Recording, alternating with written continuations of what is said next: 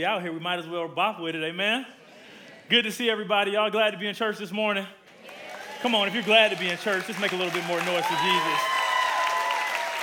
So good to see each and every one of you. Real quick, before I jump into the message, I just want to echo that video. We do want you to come out to that live recording. How many of you are blessed by the worship here at Victory? You're blessed by the worship here at Victory? We are blessed because we have four physical campuses, and on that particular day, we're going to be able to come together so that the sound of what's coming out of victory will be able to go out, be captured, and really impact the world. And so I'm excited about that. Uh, I don't want to be there by myself, so when we're there, let's make some noise for Jesus. Let's be there and let Midtown show up and show out. Amen? Amen. Amen. Well, again, I'm glad you're here today, and we're going to be continuing today in our series, Trust Fund. Somebody say, Trust Fund. Trust fund. Say it one more time. Say, Trust Fund. This is week three, and we're taking five weeks to talk about what it means and what it looks like to deal with money and to deal with finance God's way. Because how many of you know you can deal with money, but you can do it your way? But God desires for us to understand what it looks like to carry His money, to do what we need to do with that resources, with that resource His way. And so, if you're new around here, um, we are dealing with this because what we know is that as we explore this, we've been in the Sermon on the Mount for the full part of this year. But today, as we continue to dig into this, I'm excited to let you know that I'm going to be sharing something today that I believe, not only as it pertains to money, but I believe holistically, it's one of the most important revelations I've ever received from the Lord. And so I want you to really have your listening ear today. I want you to have your, your heart open. I often say it lean in. I want you to lean in before I say lean in. Because God is going to speak to all of us, but I also want to be honest about something. I've said this many times before, but when we start to talk about this subject, when we start to deal with money, I need you to know that even as a pastor, even as a preacher, even someone who lives this life out really in the things of God, this is still an area that I have to be intentional about being disciplined in. This is an area that just because I'm a pastor doesn't mean it comes easy because we are all tempted to slip. We're all tempted to go back. We're all tempted to be those who lean into the desires of the world more than sometimes the things of God.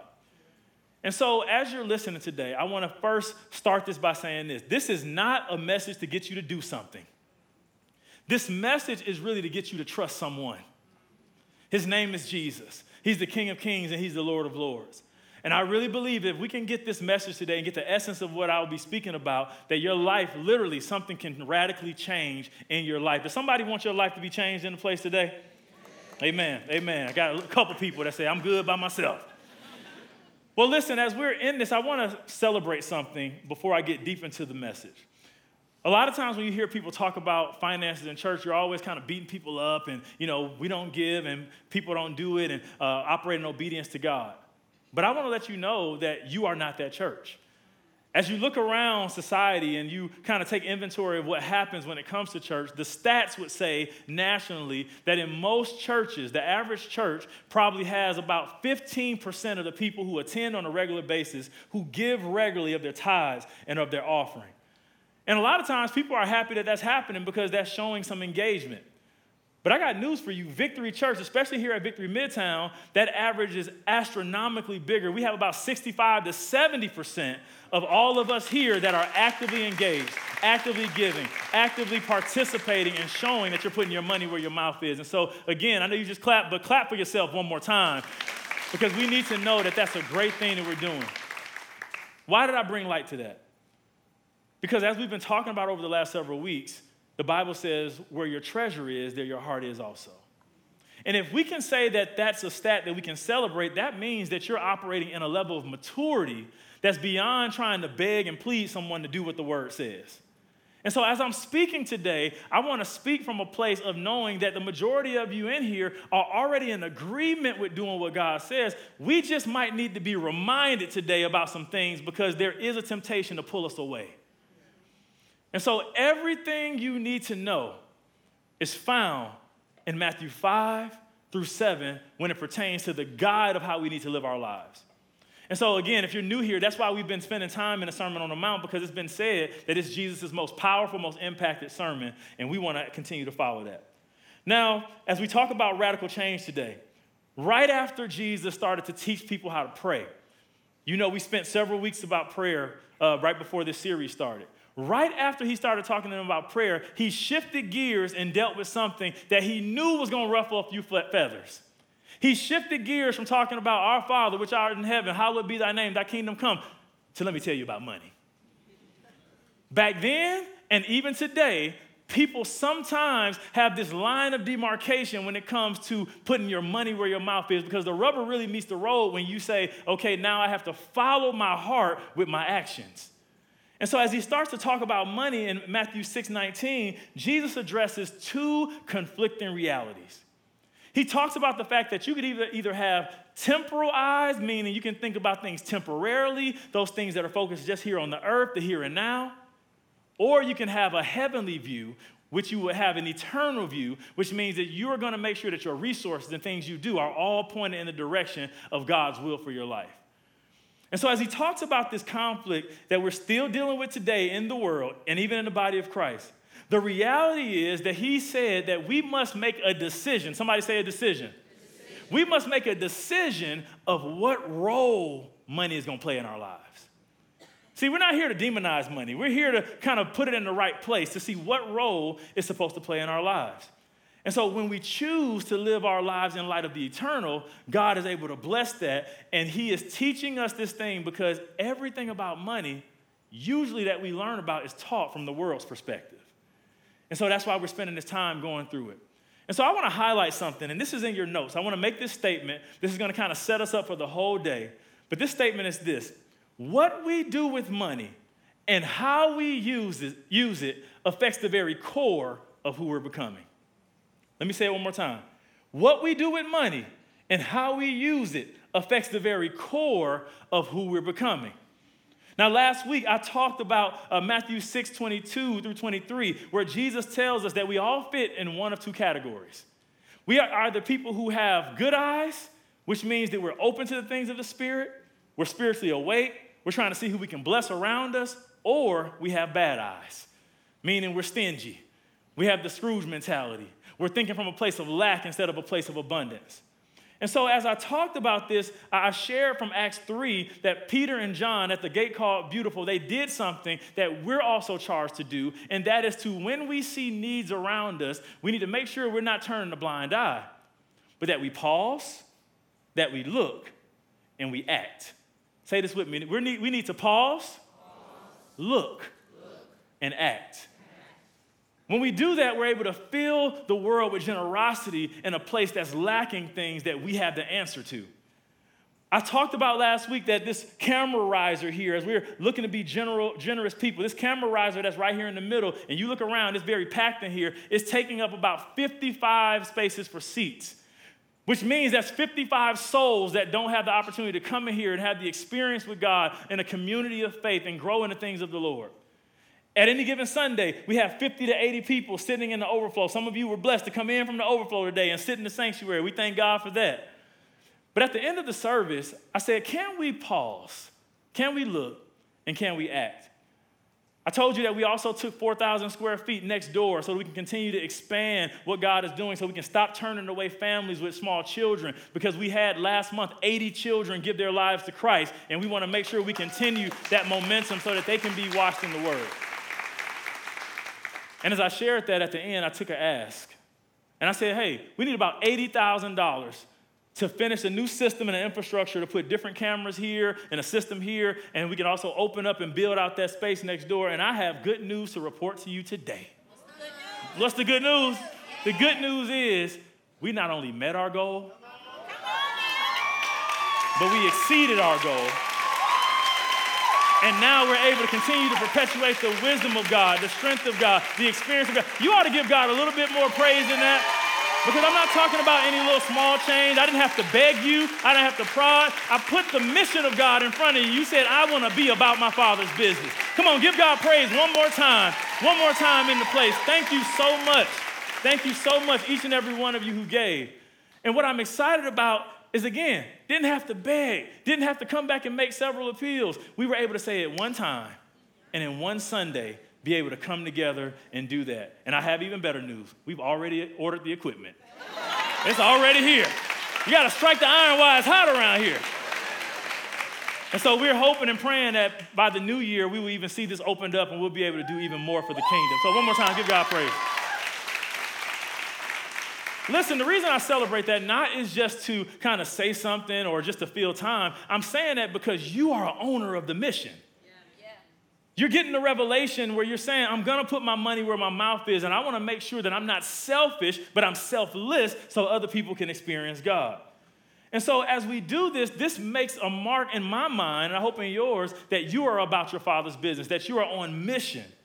And so, this is important to note because just like you're here today, as we're celebrating this and as we're continuing to learn and be transformed in the renewing of our minds, Jesus on the Sermon on the Mount, he was directly addressing people who were also wanting to become followers of him, who also wanted their lives to be upgraded, who also wanted to live the abundant life that he promised and have their eternity secured. And the reason why that's important is because when we're having a conversation like this, we're speaking from it from a place where all of us are on the same page, trying to go in the same direction to give God his glory. And so today, what I directly want to deal with is this thing that hangs so many people up. That in Jesus' day and here today, many people unknowingly are actually enslaved by a spirit that I believe I'm on assignment today to, to kill, steal, and move out of our way so that we can make sure we're not bound by it. Does anybody want to be free from that spirit today? I know you don't know what it is, but do you want to be free anyway? Here it is. Let's read our focus scripture for today. In Matthew chapter 6, verse 24, we're starting there from the New King James Version. I want us to read this together on three. It's on the screens. Let's read it. One, two, three. No one can serve two masters, for either he will hate the one and love the other, or else he will be loyal to the one and despise the other. You cannot serve God and mammon. By show of hands, who's heard that scripture before?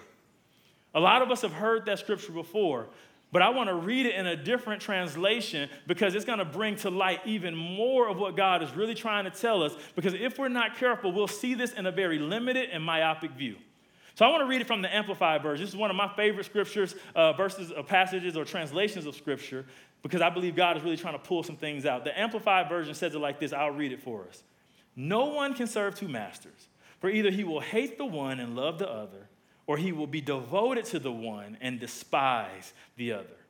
You cannot serve God and mammon, meaning money, possessions, fame, status, or whatever is valued more than the Lord. The reason I wanted to read that is because so many times when you hear this, even in some translations in the Bible, it says, well, you cannot serve God and money. And people automatically limit this understanding to talking about money. That's not wrong, but it's a limited, restricted, full understanding of what the scripture is actually saying. If you see in the Amplified, it says money, possessions, fame, status, or whatever is valued more than the Lord. And so I want you to write this down. As Pastor David said earlier, I'm imploring you to take notes today because this is something that can be a game changer in your life, in all of our lives, if we can get it. Watch this. Mammon represents the desire to pursue wealth as a primary purpose or goal in life over the pursuit of God and his purposes in your life. I want to read it again. It's the desire to pursue wealth as a primary purpose. Somebody say primary purpose. Or a goal in life that in your pursuit of God and his purposes for your life. The word mammon comes from an Aramaic word that essentially means deceitful riches. Deceitful riches or whatever is valued more than the Lord. The reason I'm slowing down and kind of taking note there is because it's important for us to understand the full counsel of what's being said there. Because if we're not careful, we'll start to demonize the successful accumulation of money. We'll start to demonize if people are doing well in life. Let me make this real, real. Some of us will say, well, you know, I, I don't want to wear that outfit to church because then they're going to know I'm holding something. Or some of you pull up on the scene and say, I'm going, this Sunday, I'm going to drive the other car. Because what happens is a lot of times people are looking at people, counting their money, counting their dollars, and immediately associating, associating if you're successful, if you have money, surely you can't have the heart of God. But what I know and what was frustrating about me, even as I came out of college and started to go after certain things, I said, I want to go after the things of God, but I also want to be successful in the things that God presents to me. And what I believe is that we have to make sure that we balance these statements because if not, this is the reason why some people who have the gift of actually making money and the gift of being successful, they stay away from the church because of judgment. Because money and the accumulation of it has been demonized, has been talked about, or targeted and abused. And so today, I need to make it very clear that when we're talking about money, we'll say things like, you know, they were real cool, they were real humble until they got that extra job. You know those people that you even work with, you say, we used to have lunch together, but when they got promoted to the C suite, now we're all here in this cafeteria, they're up there in the box. We have to be able to say, God is not a respecter of persons. He wants you to prosper, but He wants to make sure that in your way of prospering, you keep first things first. And so let me say this very clearly money in itself is not evil. Let me say that very clearly. Money in itself is not evil. Repeat this after me. Say, money, money in, itself in itself is not evil, not evil. It, is it is neutral. What do I mean by that? Depending on the influence, the hands, the guiding and directing that the money is in, is whether it's going to be good or evil. Let me make it plain like this everybody knows what a knife is, right? How many of us in here have seen or heard of the show Top Chef? How many remember the old scary movies, the old Jason movies? Keep that in your mind. A knife is just a knife. A knife is just a tool, but a knife in the hands of Salt Bae is totally different of the expectation that will happen if that same knife is in the hand of Jason. But what we do is we demonize a tool that's really depending on the person's hands that it has that's gonna move it in the direction that needs to be used in. And so, what I want us to get right now is to understand that money is not evil. Stop calling money evil. Stop saying the love of money is the root of, or, or money is the root of all evil. No, it's the love of money that's the root of all evil. And we have to be those who say, I'm going to take money, not call it evil, but say, God, you gave this to me as a tool.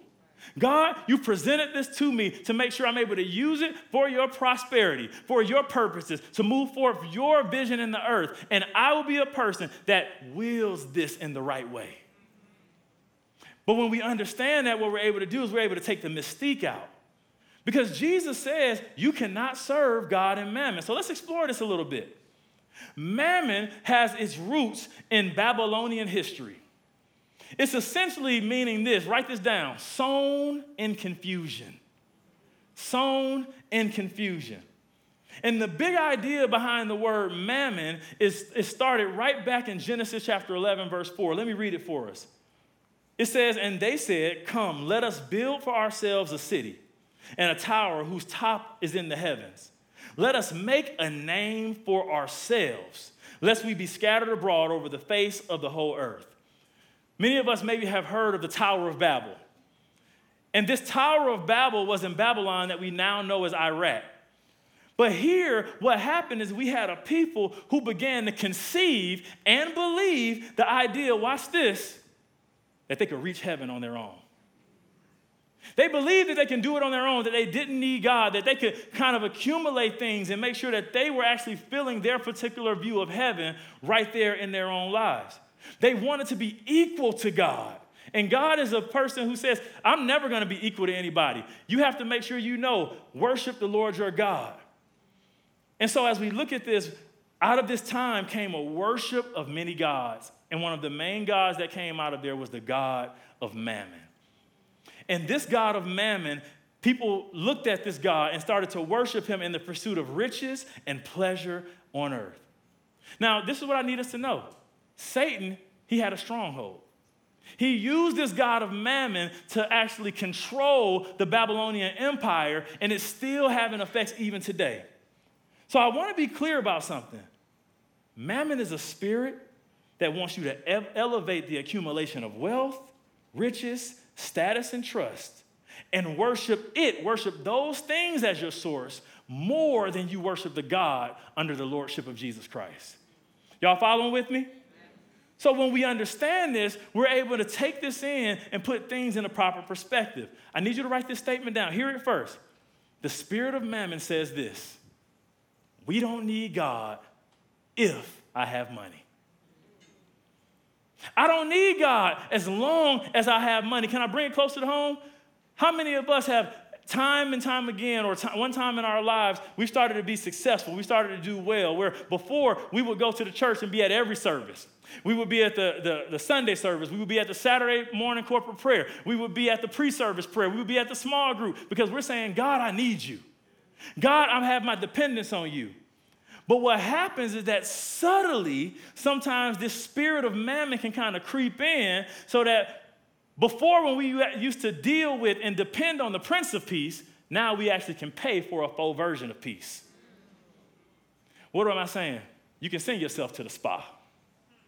You can go get the manicure, pedicure. You can go get the day of rest, the self care day. And if we're not careful, what we'll do is we will actually mix that up with the peace that only God can give. Instead of understanding that I will never let the accumulation of things be something that drives me, I will always depend on the Lord. Amen? And so, my question is to you have you been influenced recently by the spirit of mammon? Are your decisions being guided by the spirit of mammon or the spirit of our Lord? And so, I want to say this one more time. I want to be so clear that now that we have understanding that mammon is not just money, but it's a spirit that is ruled in money that sometimes is pushing something in a negative connotation. Hear this statement. What God is saying to us right now is that there is a spirit or an influence behind money called mammon. That if we need to break free from that, and if we're able to break free from it, God can totally revolutionize our lives. God can make sure that we're not bound by this thing and driven by it. And that's why we're spending five weeks on it. Because depending on who has the money in their hand is how it's going to be directed. And we have two choices. The money can have an influence of the spirit of mammon or the spirit of God. And I want you to hear this. Money that is submitted to God and his purposes has God's spirit on it, meaning it is blessed, it multiplies, it has eternal value, and it can never be devoured. Let me say it again. It is blessed, it multiplies, it has eternal value, and can never be devoured. But money that is not submitted to God is under the influence of mammon, and that's accompanied by fear, greed, selfishness, covetousness, materialism. And what happens with that? You'll always be in lack. Because when you're chasing something that's never meant to be your source, you'll never find what you're looking for in it. But when we open ourselves up to God, the spirit of mammon is looking for servants. This is the God that we're talking about. This is the spirit that's talk, that we're talking about. The same way that we're supposed to serve and love God, mammon wants you to serve it.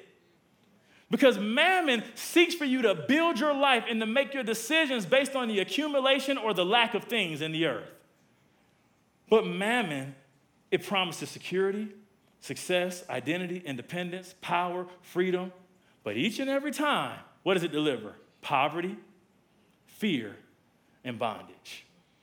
And so I, I want to say this because, again, I'm being very sober in this message because I believe if we can get this, this has been a taboo subject for some people because what's happening is that we're enslaved with something that's actually operating in the background.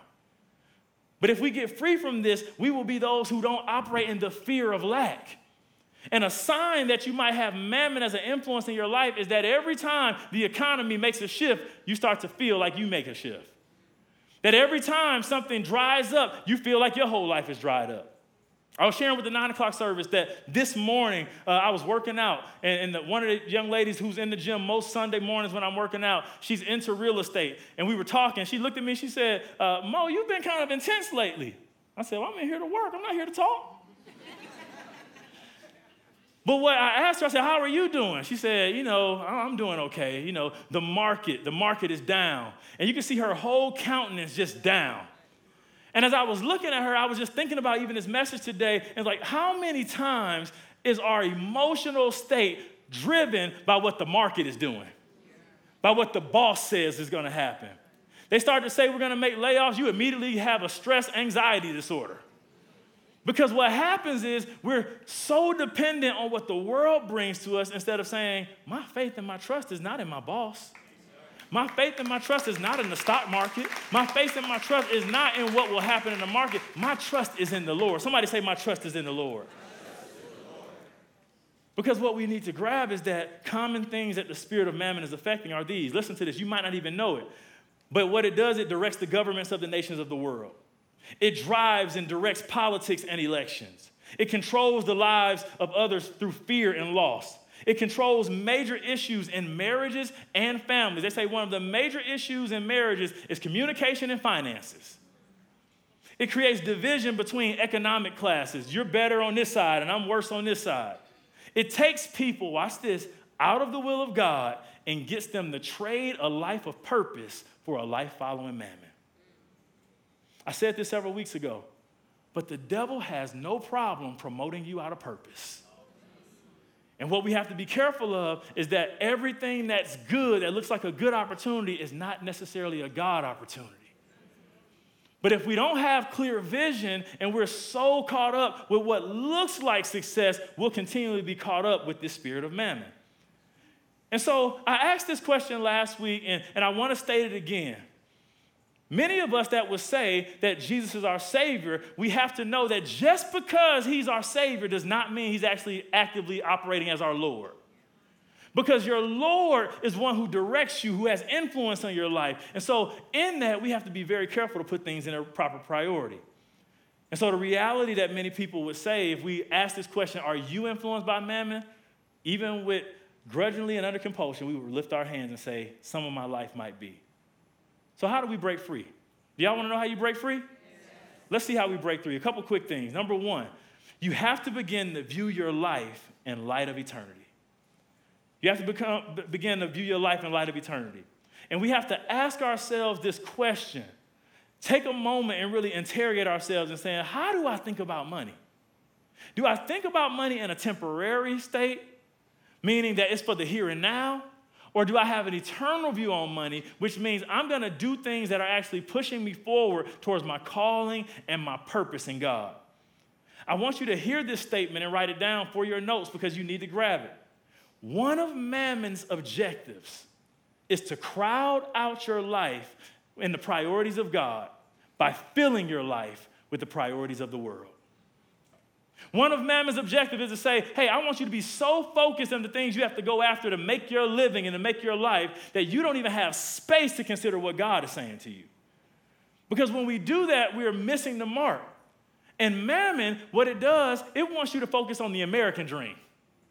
Y'all know what I'm talking about? Getting a nice house, you know, having the family that's picturesque, you know, having a nice car, living on this side of the, t- of the tracks or living on this side of town.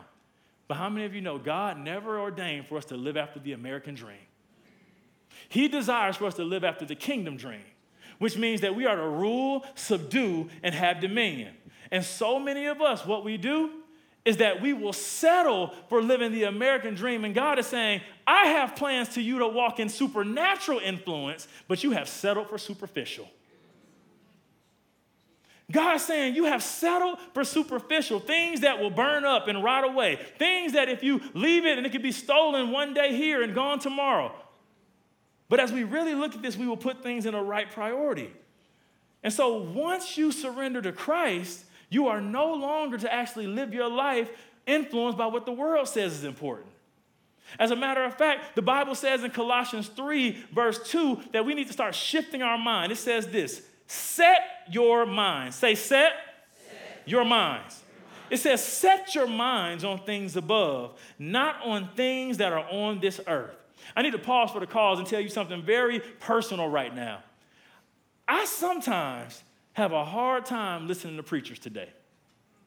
Why? Because sometimes 80 to 85% of their messages are talking about haters.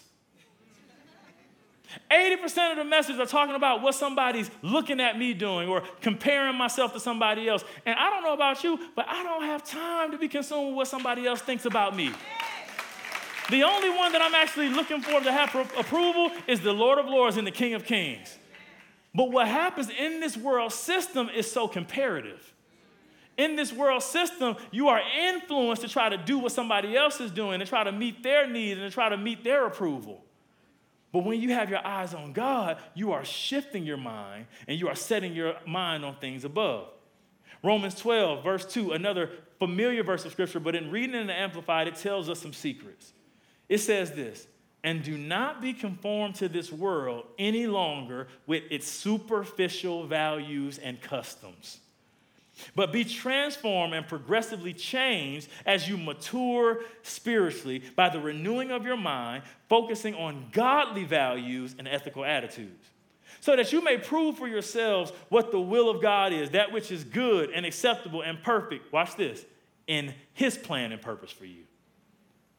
We have to be careful about that because many times we have plans that are totally opposite of what God's plans are. We've made some decisions and then, and then we ask God to bless it. And He's saying, stop doing that. Focus on godly values and ethical attitudes. Because the spirit of mammon is equal to the spirit of the natural world. And what God is saying is, I want you to elevate your mind, elevate your spirit to understand that I do have supernatural for you, and I don't want you to settle for the superficial. Amen? First John chapter 2, this scripture right here, I said I had to read it to you because it's given so many bars. It says this in verse 15 of chapter 2 Do not love this world nor the things it offers you. For when you love the world, you do not love the Father in you. For the world offers only a craving for physical pleasure, a craving for everything we see, and pride in our achievements and possessions. These are not from the Father, but are from the world. And this world is fading away along with everything that people crave. But every, anyone who does what pleases God will lead, live forever. Can I ask you another question?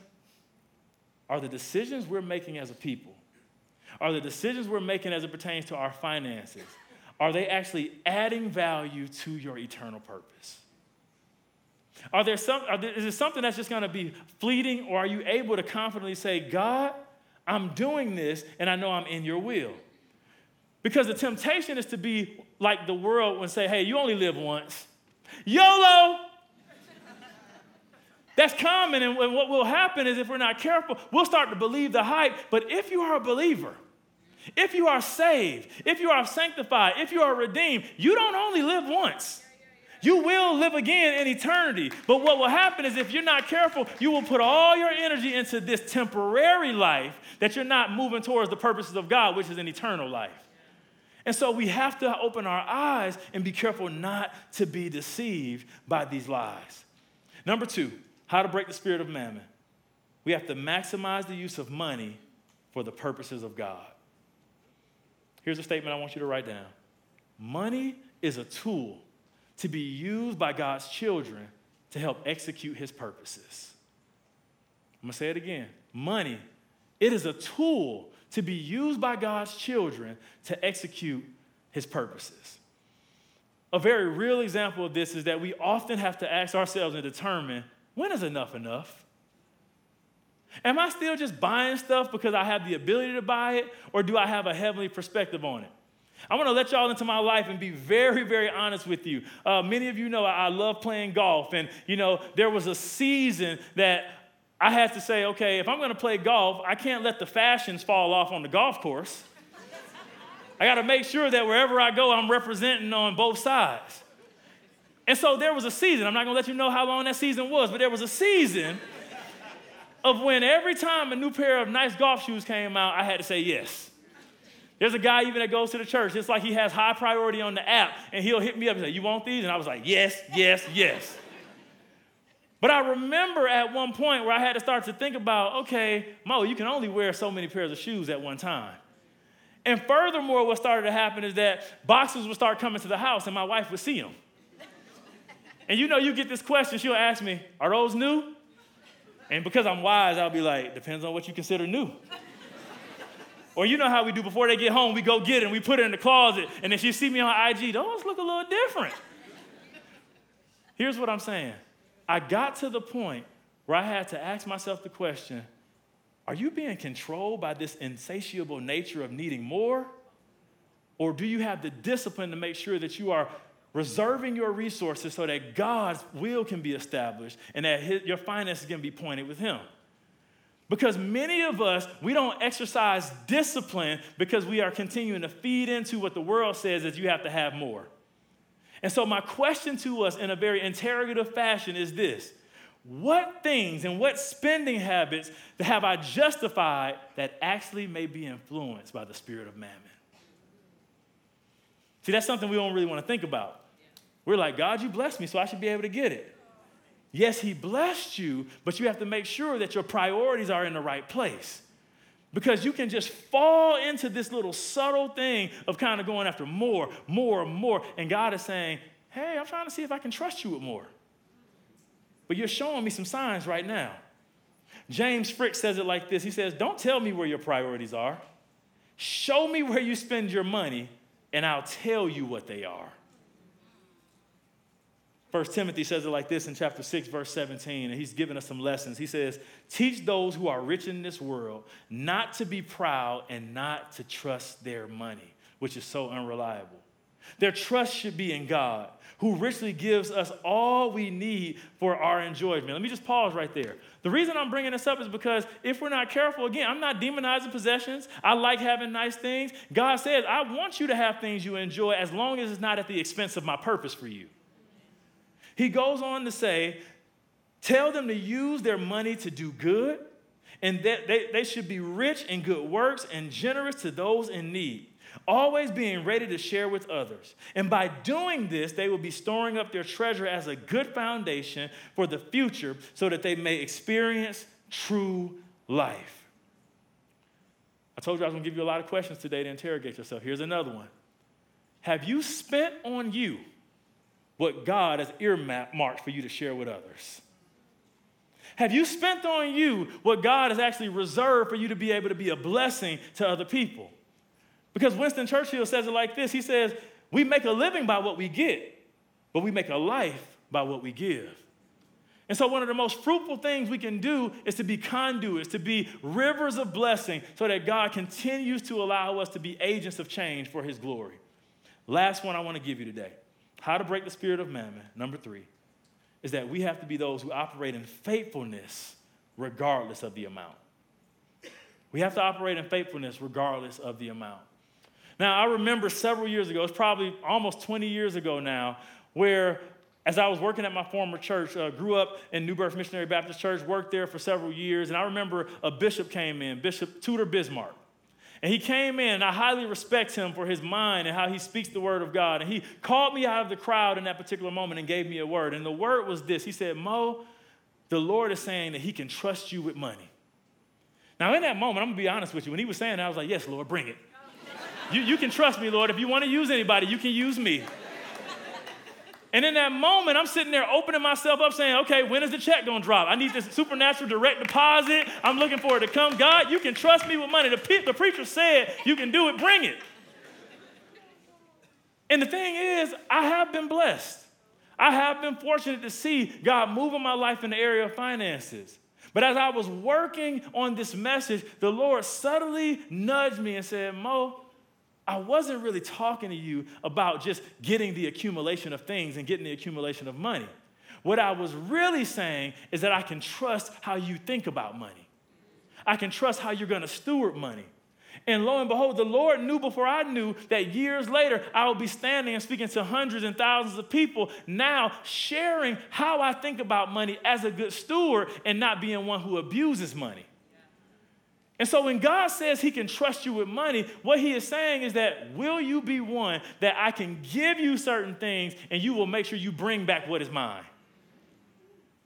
Because at the age of 15, I remember I committed to tithing when I had my first lawn care job. I was making about $200 every two weeks. Now, that was a lot of money back then for me. But in that moment, I took the principle and said, God, what you're really doing is you're giving me spiritual muscle memory right now. That if I can start to tithe, if I can start to be faithful, if I can start to steward money correctly now, when I get more money, it won't be hard. Now, some of us who are just starting on this journey, you might be making a lot of money. You're like, how much do I need to give to God? You saying, say what? You know what I can do with that? And God is saying, I know what you can do with it, but it's, it pales in comparison to what I can do with it. And so for me, I started, I was tithing when I was making $6, but I also have tithed when I made six figures. And so, if you cannot have that condition and making sure that God is doing what He's doing, what you'll do is you'll always get sidetracked and you'll look at how much you're giving away instead of understanding that this is a trust statement with God. Luke chapter 16, verse 10 says it like this He who is faithful in what is least is faithful also in much. And he who is unjust in what is least is unjust also in much. Can I make this very clear statement today? God does not need your money. Let me say it for this side of the room. God does not need your money. When we tithe and when He's telling us and giving us this command, He's actually trying to say, Can I trust you? This is actually more of a statement about our trust in God bigger than what we can trust in ourselves. And so, as we navigate through this, let's open ourselves up to say, God, how I handle money now will dictate how you're able to bless through me later. And what I'm really saying is, God, I put you first. Say this with me. Say, God, God I put you first. Come on, say it like you really mean it. Say, God, God I, put first. put you first. Because watch this Mammon's goal is to enslave us in fear, it's to enslave us by materialism, it's to enslave us in debt is to enslave us and always trying to get more so that we can pay ourselves out of a hole that we decided to get in. And so, as I read this last scripture, I want you to hear this because this is a scripture that many people read and they talk about, but I want to hear it, want you to hear it from a very personal place that I've lived this out. Malachi chapter 3, verse 8. Many of you have heard the scripture before, but hear it with new spiritual ears today. The Bible says this in verse 8 Will a man rob God? Yet you have robbed me. But you say, In what way have we robbed you? In tithes and offering. You are cursed with a curse, for you have robbed me, even this whole nation. Bring all the tithes into the storehouse, that there may be food in the house. He's talking about the local church, the local assembly. He said, Bring all, not 2%, not 5%, not 7%. Tithe is 10% of your overall income before taxes. Amen? Bring all the tithes into the storehouse, that there may be food in my house. And try me now in this, says the Lord. I want to pause right there. This is the only place in Scripture that you can clearly see God saying, Try me. Saying, I'm so confident in what I will do in your life that I want you to try me. Trust me, you might think you're losing something, but try me. Why? He said that there may be food in the house, and try me in this, says the Lord, if I will not open for you the windows of heaven and pour out for you such a blessing that there will not be room enough to receive. Underline this part if you can. And I will rebuke the devourer for your sakes. I'm walking through this slow because I, I want this to live for you.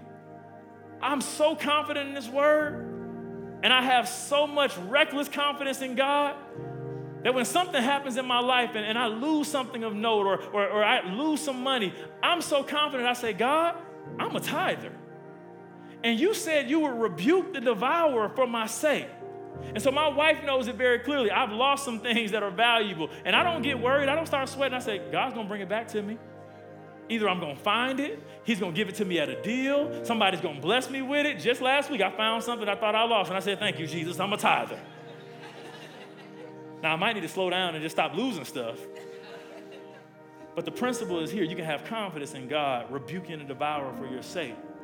And one of the reasons why I believe that this is such a contentious area sometimes is that the devil is strategic. And he knows if he can create confusion in you believing the word of God like this, he knows he's a devourer. And if you're not aligned with God, he will continue to try to devour things in your life. Let me go on. It says, so that he will not destroy the fruit of your ground, nor shall the vine fail to bear fruit for you in the field, says the Lord of hosts.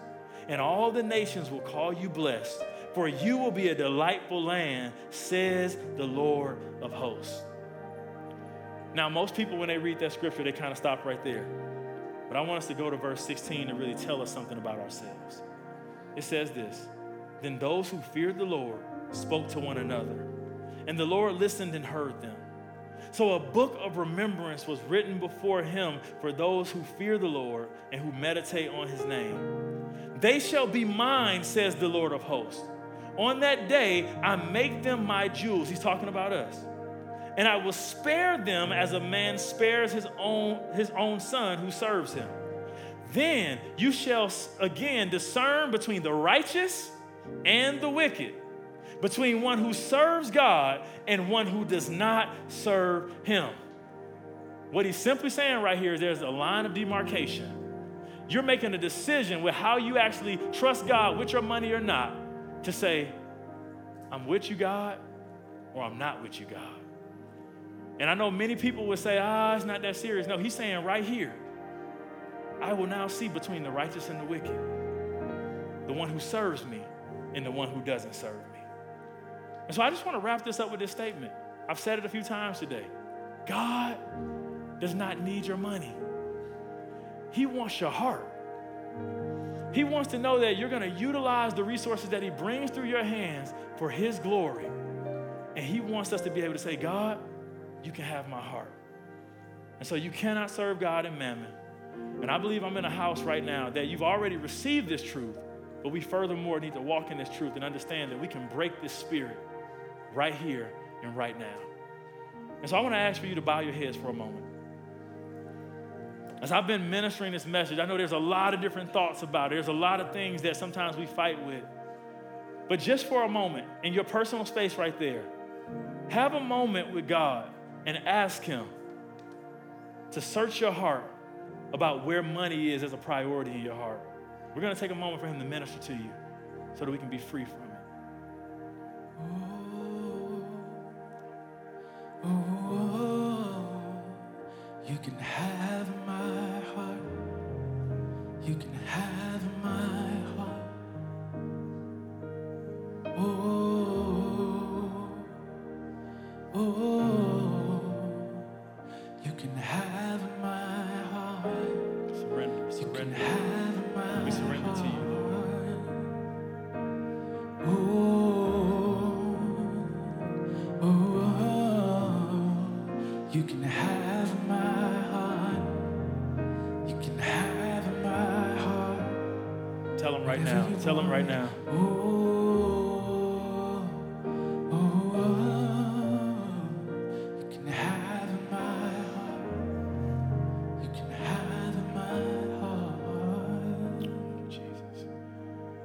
Father, right now, we take a moment and we say we surrender to you.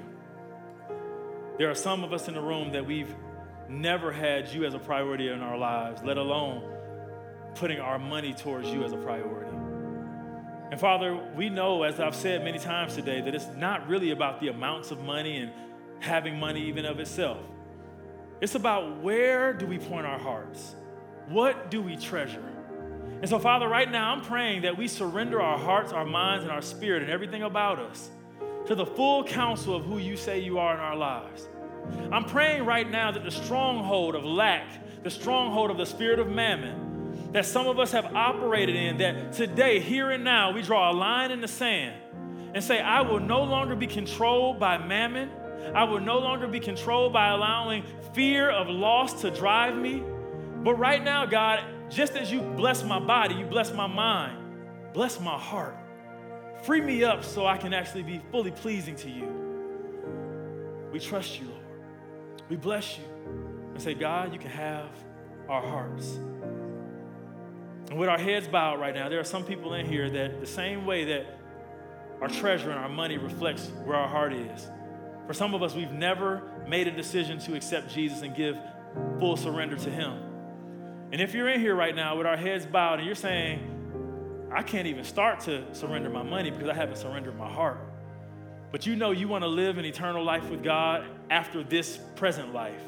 And that you also want to live in the abundance of the blessing of what He provides for you in this life. If that's you in here and you want to receive Jesus as your personal Lord and Savior, can you just throw your hand up real quick? I want to pray with you. I see the hands all over the room. I see you. Let's pray this prayer all together right now. Say, Jesus, I believe you are the Son of God. And I thank you for dying on the cross for me. Today, I make a decision to repent, to turn away from my way of doing things, to turn towards your way of doing things. Jesus, you can have my heart. I declare that you're my Savior and you are my Lord. And from this day forward, I will live for you and I will speak about you in the goodness of your name. I am a child of God and I will live for you forever. In Jesus' name, amen. Amen. Can we put our hands together right now for those who just gave their lives to Christ? Come on, we can do better than that. That's a little patty cake. We can do better than that. And can you put your hands together for yourself that you're not going to be operating in the spirit of mammon? That you're going to continue to trust God? Come on, that got a little quiet. Can we clap it up and declare that God, who the Son has set free, is free indeed? In Jesus' name. God bless you, Victory.